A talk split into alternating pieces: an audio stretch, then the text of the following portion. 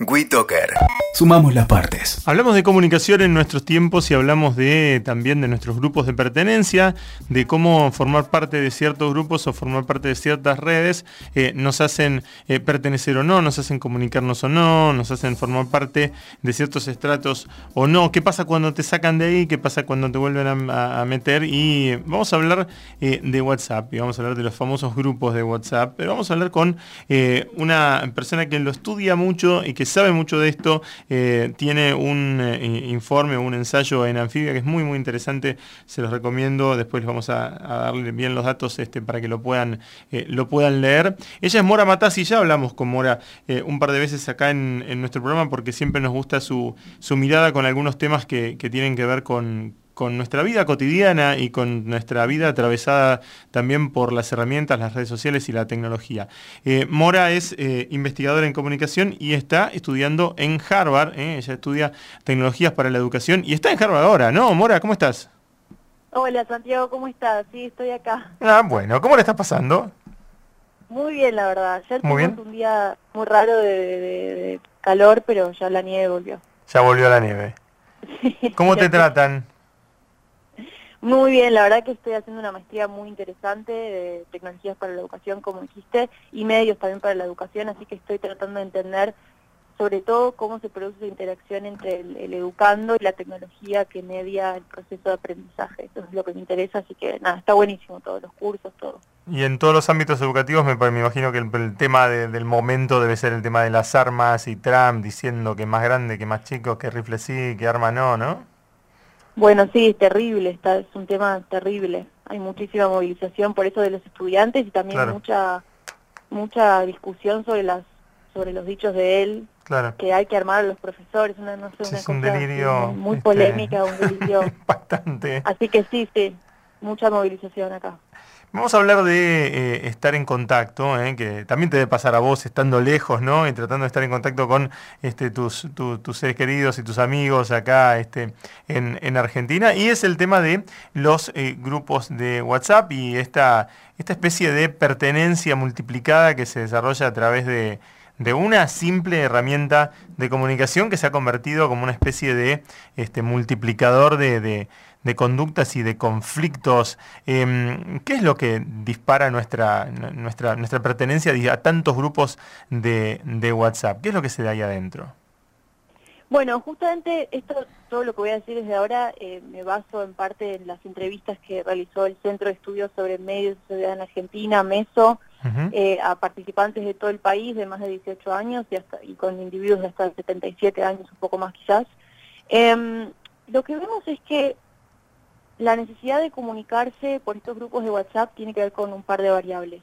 Primero tiene que ver con esta, eh, este concepto que digo en la nota de, Anfibia de presencia conectada, es decir, este momento histórico en el que nuestras comunicaciones, que siempre han estado mediadas, en la actualidad, por los dispositivos con los que contamos, nuestras comunicaciones se, se generan una especie de, mix, de flujo indiferenciado entre lo que es virtual y lo que es presencial.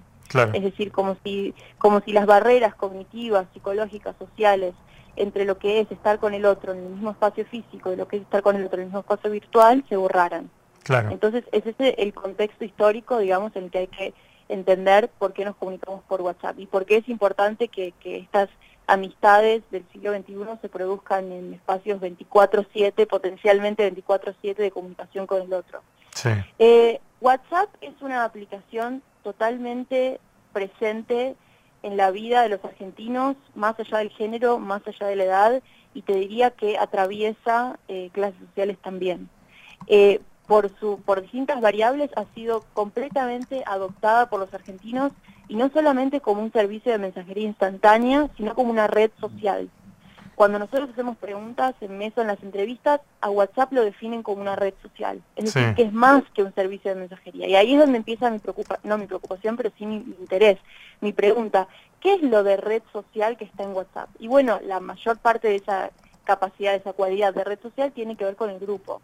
Y el grupo es como una especie de, esto lo digo en la nota, ¿no? el grupo es como una especie de, de ente autónomo con sus propias reglas que se desarrolla de forma un poco impredecible, orgánica, con la voluntad de todos los participantes y genera como una especie de torrente de información y comunicación y contacto en algún punto como indetenible, ¿no? Como que no se puede frenar. Sí, es como un fluir constante, ¿no?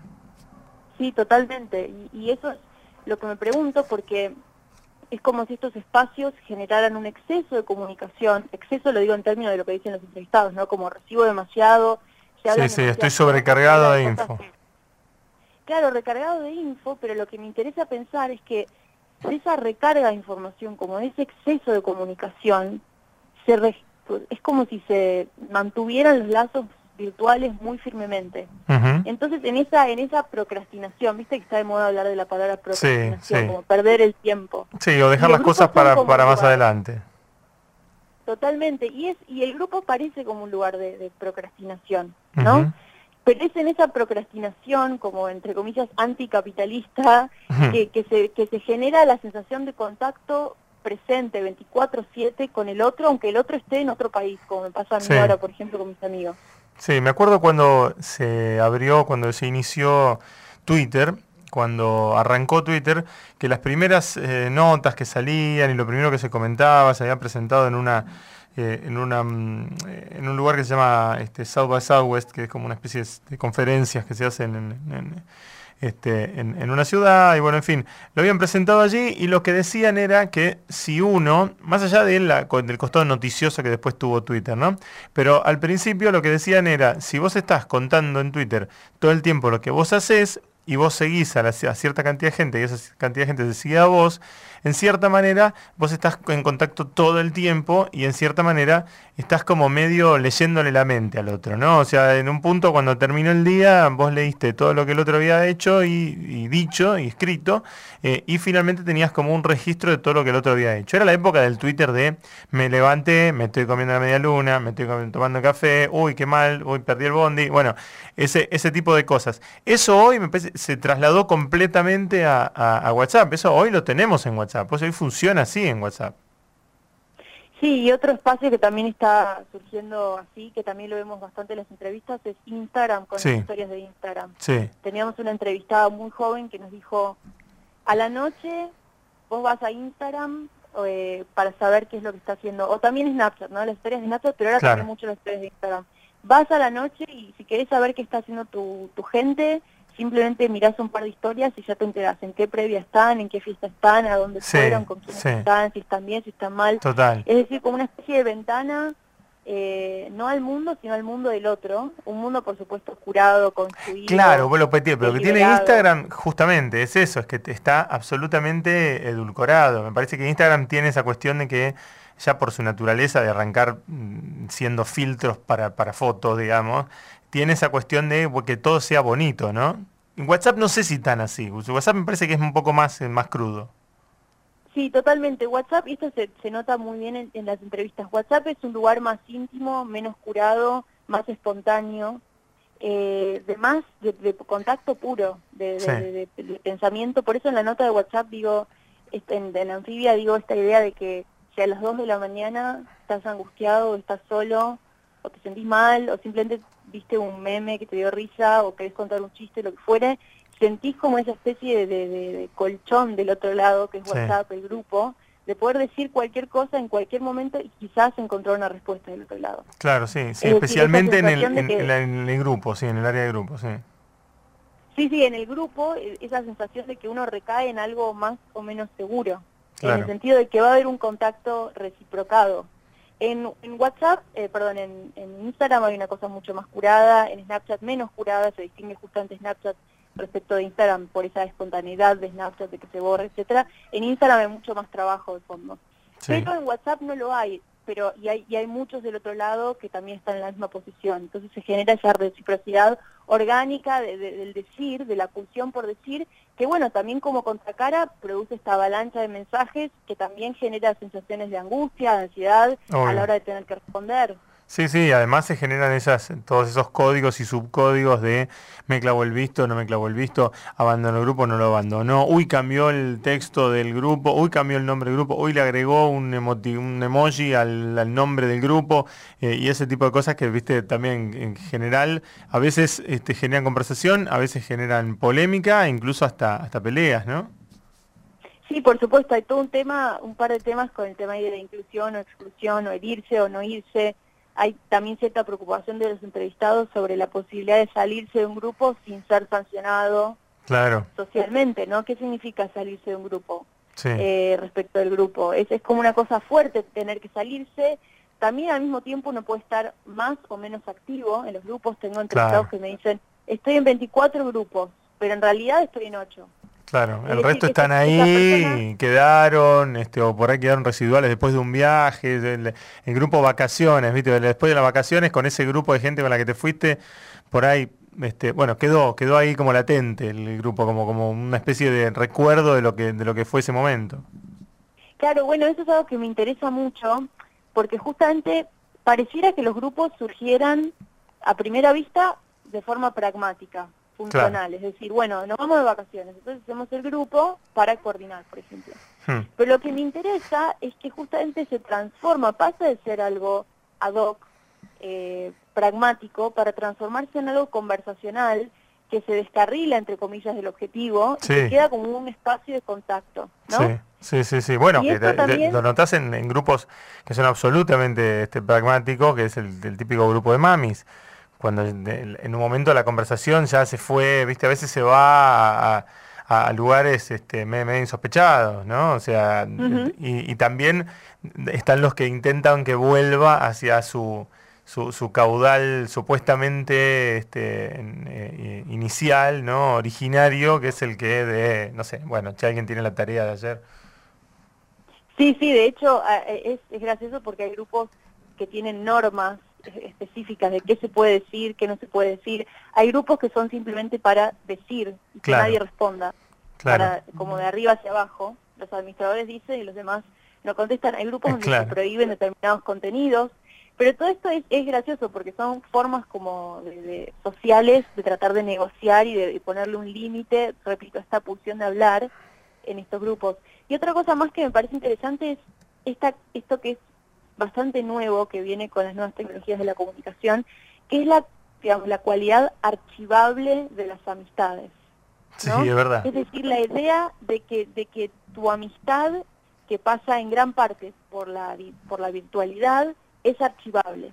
Y por lo tanto uno puede volver sobre ese archivo y revisarlo y editarlo y remixarlo. Y eso pasa en el grupo también Sí, claro. momentos donde hay conversaciones inolvidables o lo que fuere, graciosas o, o- o peleas o lo que fuere, que queda archivado y uno puede regresar, uno puede convertirlo en un meme o en un meme, uno puede hacer un chiste, uno puede Sí. sacar... Es es decir, esa idea de, de que es archivable la, la comunicación humana y la amistad, ¿no? Sí, sí, sí. Bueno, me, me hace acordar a uno de los eh, de los capítulos de Black Mirror de la, de la primera temporada que se llamaba la, la- de, la historia completa de vos o algo así, The Entire, Sí. History of You, que es la de que se, se ponían como un granito de arroz que les grababa todo, permitía grabar absolutamente todo de tu vida y después rebobinabas y podías ir a, a ver para atrás qué era lo que habías vivido durante ese rato, ¿no? Y el tipo se obsesionaba con que eh, su mujer eh, le estaba metiendo los cuernos con un amigo, ¿no? Entonces empezaba a mirar para atrás y a tratar de encontrar gestos en ella o una sonrisa o algo que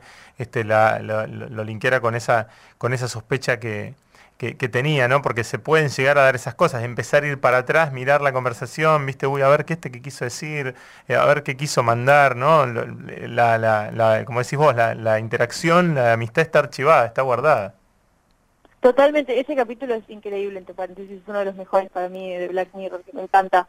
Pero justamente ahí lo que está es como la dimensión visual, ¿no? Claro, Pero es hay una nota, claro. de hecho, de Tomás Pérez Bisón en, en Anfibia sobre el, el tema de escrito. Él dice ponerle emoji a todo, se llama la nota. Pero el tema de la importancia de, de la escritura Sí. en las amistades, porque con estos medios que tenemos, la verdad es que la, mucha gente prefiere la escritura al llamado telefónico. Y sí, sí, Ahora sí. es mucho más normal textear que llamar. Sí, totalmente. Sí, sí. Es y- decir, que hay una preferencia por archivar por vía escrita y también creo que además de, la hipótesis que podríamos hacer sobre la vigilancia, que esto es el capítulo la obsesión del capítulo de Black Mirror, también esta lectura del remix, de hacer cosas con ese material Es archivable. verdad, es verdad, sí, sí. Yo tengo grupos donde ciertas fotos de- de nosotros, de los mismos integrantes del grupo, eh, son, como decías vos, son memeables, digamos, son, son convertibles en, en, un, en un GIF o en un meme o en un, en un chiste intervenido y todo, sí, es, eh, es algo que se da también a partir de eso. Sí, totalmente, y eso es algo que, que me fascina y que me, gustaría preguntarme más, ¿qué pasa con eso, no con los materiales de la amistad que se archivan y que se transforman en como en, en, memes, en materiales intercambiables, culturales, y que también, eh, repito, generan lazos. No quiero decir que hay más amistad ahora que en el pasado, pero sí frente a algunas voces que, que se preguntan sobre la validez de estos medios para comunicarnos y sobre si estamos más solos o más desconectados o que esto es más superficial o menos superficial, lo que fuere, también está bueno recordar cómo estas nuevas dimensiones que aparecen desde el juego y de lo remixable, como decías vos. Sí, sí, totalmente. No tenés eh, el soporte físico que antes tenía y que podés ver, no sé, cuando agarras un libro de cartas entre, viste, escritores que se mandaban cartas y después te lo, bueno, están publicadas las cartas entre Borges y, no sé, Pirulo, este, pero, pero evidentemente hay una intermediación textual ahí que, se está dando, que, que se está guardando y que está construyendo una... Eh, bueno, una dinámica de, de, grupo y social ahí adentro. Totalmente. La, la, la, gran diferencia que hay con las cartas, pues las cartas uno podría decir, bueno, son la primera forma así de... la, la, comunicación siempre es mediada, ¿no? Porque nosotros no tenemos comunicación mental. Nosotros tenemos que hablar para comunicarnos, lo que fuere, y ahí ya hay una mediación del aire, lo que fuere. Siempre es, es, y además tenemos que mediar nuestros procesos cognitivos, siempre está mediada la comunicación. Pero uno podría pensar que la carta es una de las primeras formas mediatizadas entre la comunicación, ¿no? De, por ejemplo, entre pares, entre amigos. Pero la gran diferencia que hay, que veo entre ese tipo de comunicación y la, comunicación bien del siglo XXI que, está tomando nuestras vidas, es la cuestión de la eh, diferencia temporal. Claro. Una cosa es que sea una comunicación instantánea, como la que tenemos ahora, y otra cosa es una comunicación diferida. Claro. Porque la diferencia con lo que tenemos ahora nosotros es que tenemos esta comunicación mediada, pero en ambientes donde estamos en el mismo tiempo. Esa es la diferencia. En ambientes de presencia justamente conectada, de presencia en tiempo real. en el mismo espacio, claro. Sí, el, famoso el famoso en línea, ¿no? De, WhatsApp que, que, implica que la, la, persona está justo está con la aplicación abierta mientras vos también estás con la aplicación abierta. Exactamente, es en línea, es clave, es en línea es clave, porque es en línea, es una pista visual, una información que obtienes sobre el otro, para que te indica que el otro está allí, en algún punto en el mismo espacio que vos. Y eso es lo que cognitivamente, psicológicamente, tiene tanto impacto y tanta diferencia respecto a otras formas de comunicación mediada, mediatizada que siempre han existido. Como, Por ejemplo, vos decías, bueno, las cartas, los sí, cartas, por supuesto. Eh, la, la gran diferencia, y también quizás lo que explique en parte la, las ansiedades, por ejemplo, respecto del visto, respecto de si yo mis mensajes, si me está dejando de lado, me está ignorando. Todo eso tiene que ver con ese ambiente virtual que se genera que es tan nuevo. Eso es lo que tenemos que, claro, y, que además este, surge la, la, la, idea de que estamos todos en el mismo lugar al mismo tiempo cuando, eh, y de hecho se traslada, eh, yo también ves que ellos se, se, trasladó, por ejemplo, al mail. Eh, la gente escribe mail, si lo tenés en el celu y pretendés también que, la respuesta sea inmediata. Eh, en, otra época, yo qué sé, escribías un mail y por ahí recibías la respuesta el otro día. Pero hoy hay mucha gente que, y, este, eh, digamos, y, su idea es que vos le respondas inmediatamente, o que se dé una conversación parecida a la de la mensajería en este, eh, instantánea como es como es WhatsApp. Mm, y, bueno, cada uno tiene sus tiempos y que de hecho me parece que el juego de, cada uno de tratar de dilatar o de, abrir esa, esa, esa, inmediatez también habla de cómo, cómo elige comunicar cada uno, ¿no? O sea, de tomarte un ratito antes de responder o sos el que dispara y responde a, todos rápidamente, ¿no? Sí, por supuesto, y ahí es muy interesante lo que decís. Dos, dos cosas. En primer lugar, eh, uno lo que genera en estos espacios son ciertas ciertos tiempos de responsividad, entre comillas la palabra es un neologismo, pero ciertos tiempos que generan una imagen tuya frente al otro y que y, el problema surge cuando uno no cumple con esas expectativas formadas, ¿no? Entonces eh, es muy común en las entrevistas que digan, bueno, si es una persona que yo sé que tarda tres horas en responder, yo no me preocupo, no hago ningún planteo, sigo para adelante, lo que fuere. Ahora, si es una persona que responde instantáneamente todos mis mensajes y un día no responde durante cuatro horas, yo me preocupo. Claro, en cambio de conducta desde lo temporal, sí. Exactamente. Y lo que vos decías antes de que se ha desplazado al mail, esta instantaneidad de la mensajería instantánea, también para mí debe tener que ver con que estamos presentes en múltiples plataformas al mismo tiempo y uno puede efectivamente traquear dónde está uno en distintos lugares, en estos espacios. Entonces, ahora, por ejemplo, Gmail a mí me indica quiénes están en línea en Gmail. Total. Si entro a Facebook, esos personajes que yo tengo en mi Gmail también están en Facebook y veo horas de conexión.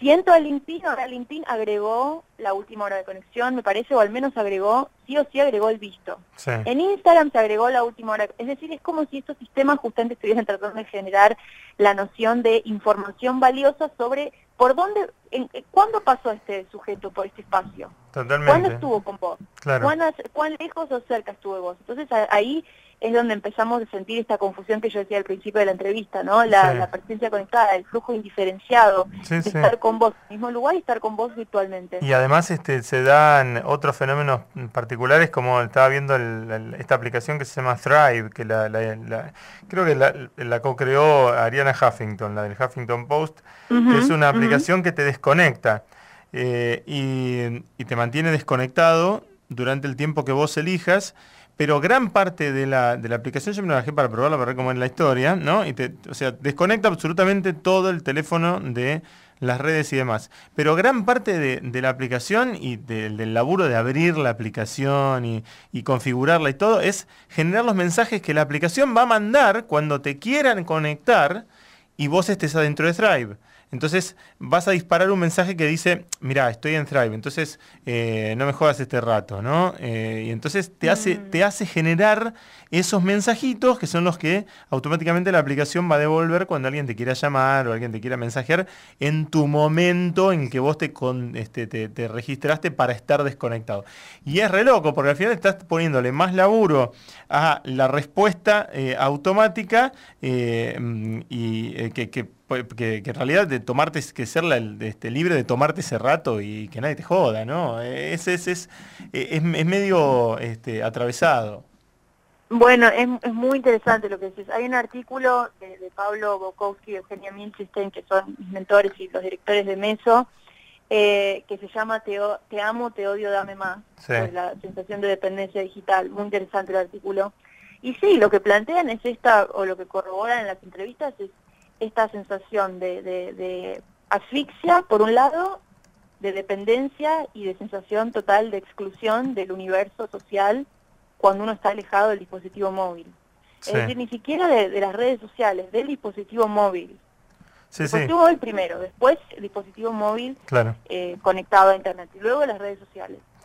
Y sí, son, son, es, es un cambio cognitivo fuerte, psicológico fuerte y social fuerte Hmm. que se estén produciendo estos, estos espacios virtuales. Eh, nosotros somos un único ser, me parece, es decir, no, no es que somos un yo virtual y un yo real. Somos un mismo sujeto y, estamos en distintos lugares al mismo tiempo. Pero justamente si sos el mismo sujeto y, no podés estar en el lugar que es el celular, bueno, algo algo de vos va a faltar probablemente. y algo de vos va a un poco de ruido. Eso es lo que tenemos que definir y hay que ver si, nuestra generación va a ser la generación que, que, sufrió eh, el momento de cambio. Esa transición, o si va a ser la que o, si va a ser la que efectivamente esté liderando eh, hacia dónde estamos yendo, o si es un momento de crisis.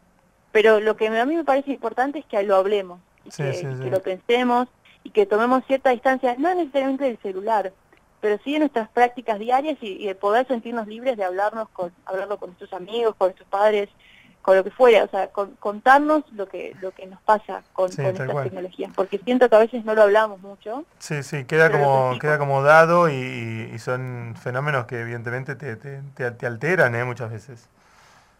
Totalmente, sí, sí, sí, entonces por eso me parece que está buenísimo por hablarlo. Sí, sí. Y está buenísimo siempre hablar con vos, Mora. la verdad que es un placer. Mora Matassi es, la, es la autora de, de nada. Mora Matassi es la autora de cuántos grupos de WhatsApp tenés. Varios informes tiene en la revista Anfibia. Hoy estábamos hablando de eso. Y, está estudiando en Harvard. Eh, es investigadora en, en comunicación. Está haciendo una maestría allá en los Estados Unidos. Te agradecemos muchísimo por este contacto, Mora. Gracias a ustedes. Chao, chao. Esto es Tiempos Líquidos